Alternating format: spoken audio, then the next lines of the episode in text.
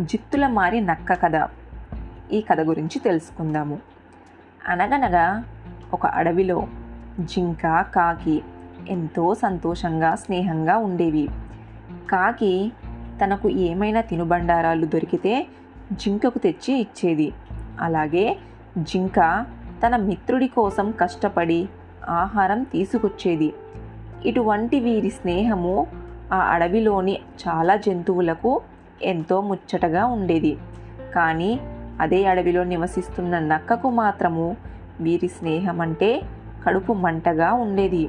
పైగా బాగా బలిసి ఉన్న జింకను చూస్తే దాని నోట్లో నీరు ఊరుతూ ఉండేది. కానీ తెలివైన కాకి దాని పక్కన ఉండటం చేత దానిని చేరుటకు నక్కకు అవకాశం ఉండేది కాదు.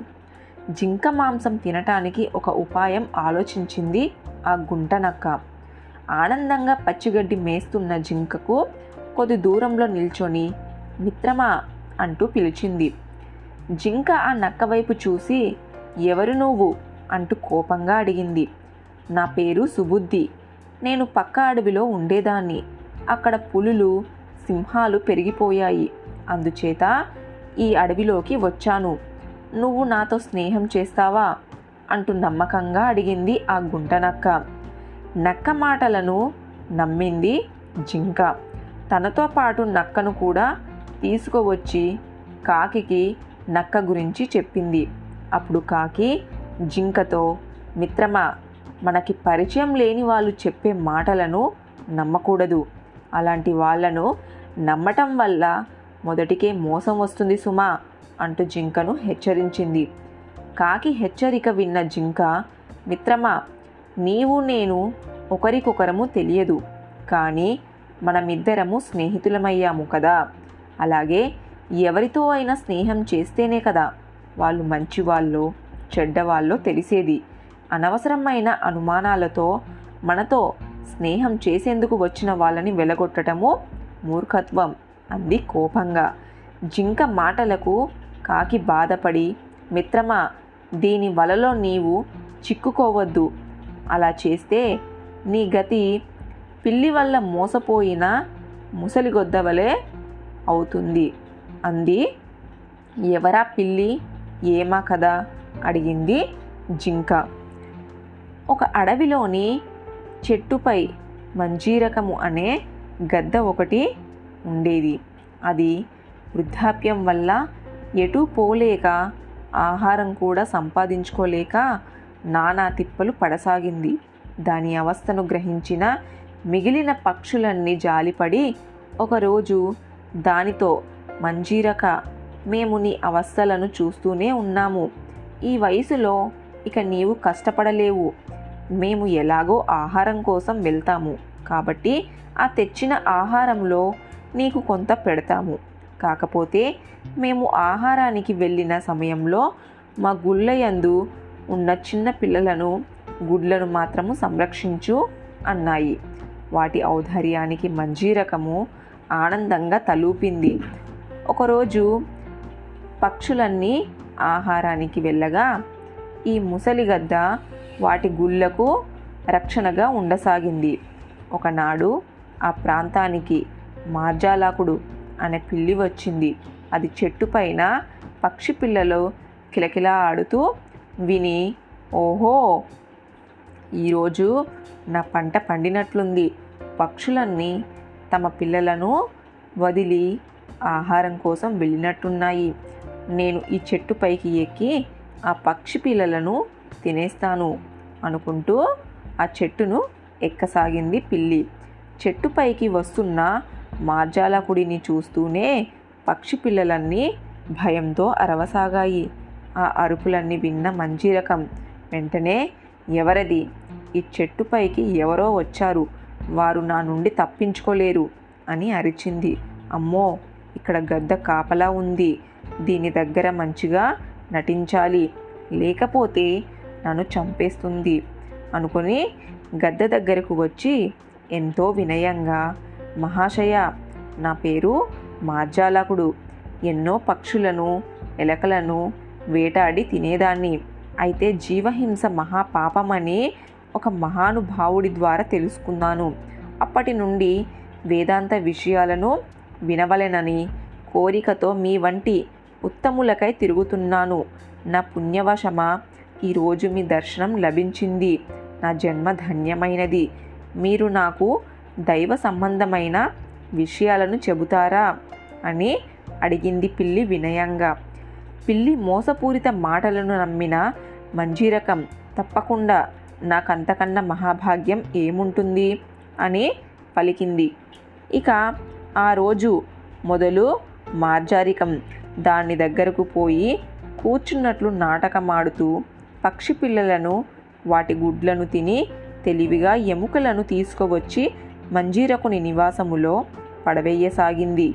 కళ్ళు కనపడని మంజీరకానికి ఈ సంగతులేమీ తెలియక దానిని రోజు అక్కడికి రానివ్వసాగింది. తమ పిల్లలు ఏమవుతున్నాయో తెలియక మంజీరకుని కళ్ళు కనిపించవుగా.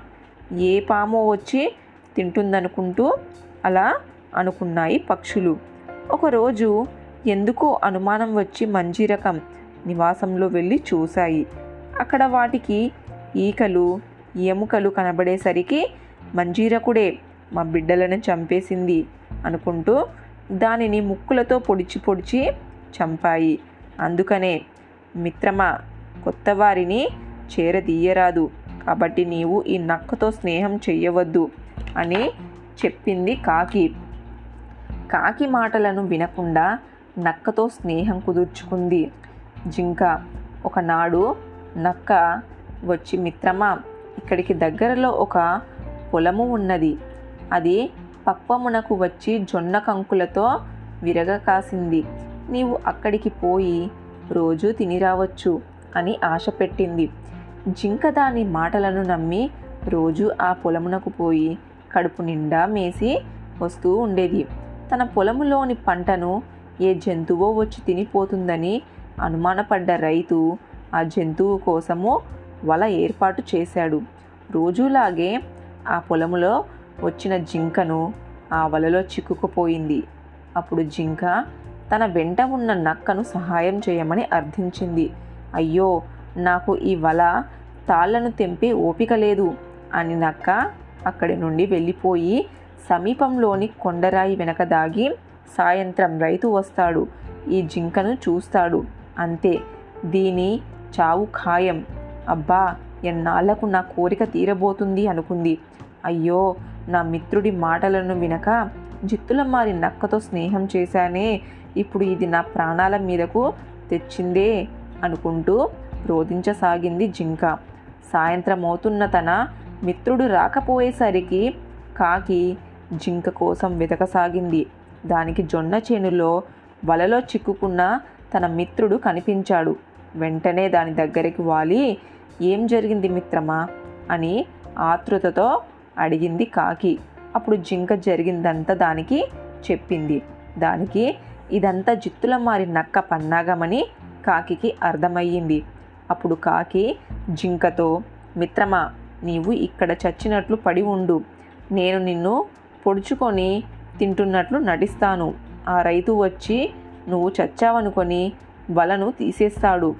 నువ్వప్పుడు చెంగున పారిపోయి సులభంగా తప్పించుకోవచ్చు అన్నది. కావు కావుమని వినపడుతున్న కాకి అరుపులకు ఉలిక్కిపడి మేల్కొని నక్క చాటు నుండి చూసింది. అక్కడ కాకి జింకపై వాలి దాని కనుగుడ్లను తింటున్నట్లు కనబడింది. ఈ కాకి ఈ జింక చచ్చిందన్న మాట అనుకుంది నక్క. ఇంతలో రైతు పొలం వైపుకి వచ్చాడు. వాడికి వలలో చిక్కిన జం జింక చచ్చిపడి ఉన్నట్లు కనిపించేసరికి వలను విప్పసాగాడు.